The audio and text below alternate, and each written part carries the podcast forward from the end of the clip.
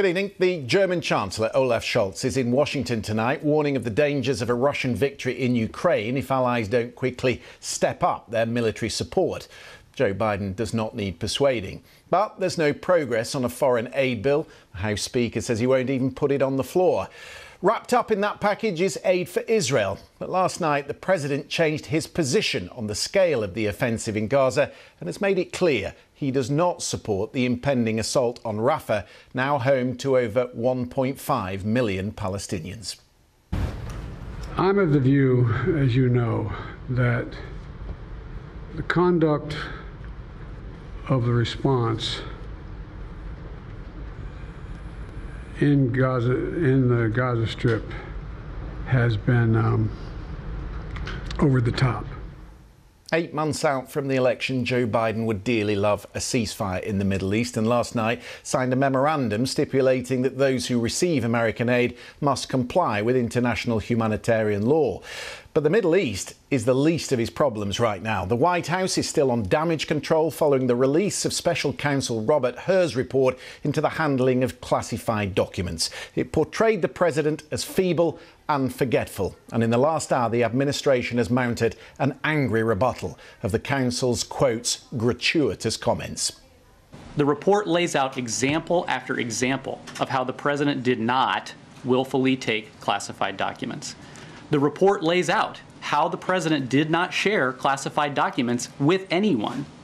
The report lays out how the president did not knowingly share classified information with anyone. On page two, which I know you all read, the report argues that President willfully retained materials. But buried way later on page 215, the report says, and I quote, there is in fact a shortage of evidence on these points. 200 pages later. Put simply, this case is closed because the facts and the evidence don't support the theories here. Our correspondent Tom Bateman is following all the events at the White House forwards this evening. Uh, that was a pretty fierce response um, from the administration tonight, Tom. I suppose it has to be, given the obvious damage it's caused. What's your sense 24 hours on of how that story is unfolding? it's really bad news for President Biden because although there was the legal exoneration overall, although it was interesting, Ian Sams there, the special assistant uh, to the president, you know, going through even that and saying that they believe there were things just simply factually wrong, the wrong emphasis put on things in the report, and contradictions between uh, what the report set out in the first few pages and then what it said much, much further down.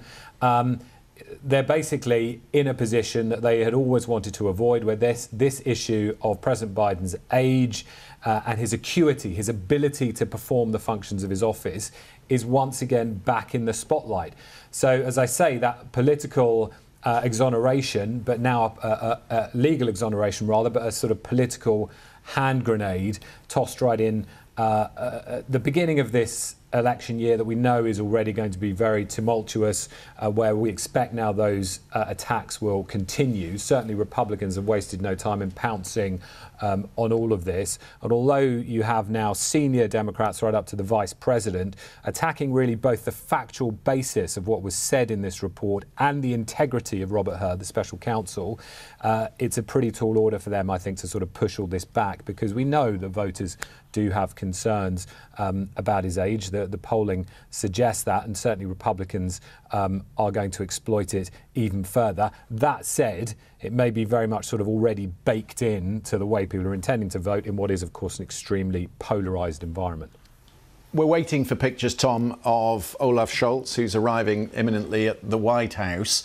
Um, there will always be focus on a visit like that, as well there should be, because they stand so closely on uh, the matters at hand, Ukraine and, and the Middle East.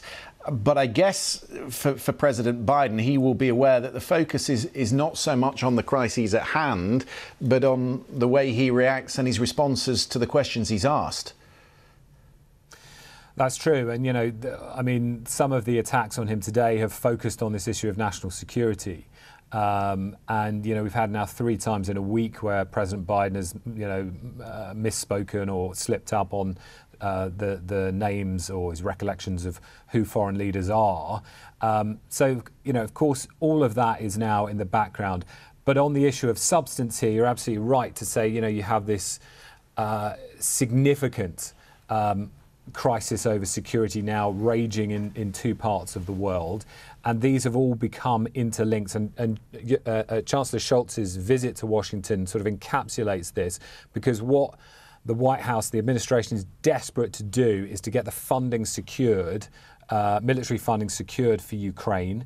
Um, but at the same time, you know, they're faced with the Republican repeated attempts to dismantle this. They're failing so far to get it um, through Congress. And they're basically saying if the weapon supply dries up uh, to Ukraine from the US, you've got a major crisis on your hand that sort of opens the door to Vladimir Putin. And Olaf Scholz is saying exactly that. That's what he's come to Washington to say.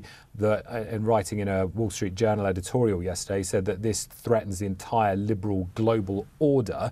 He said if this funding uh, is not um, put back in the system.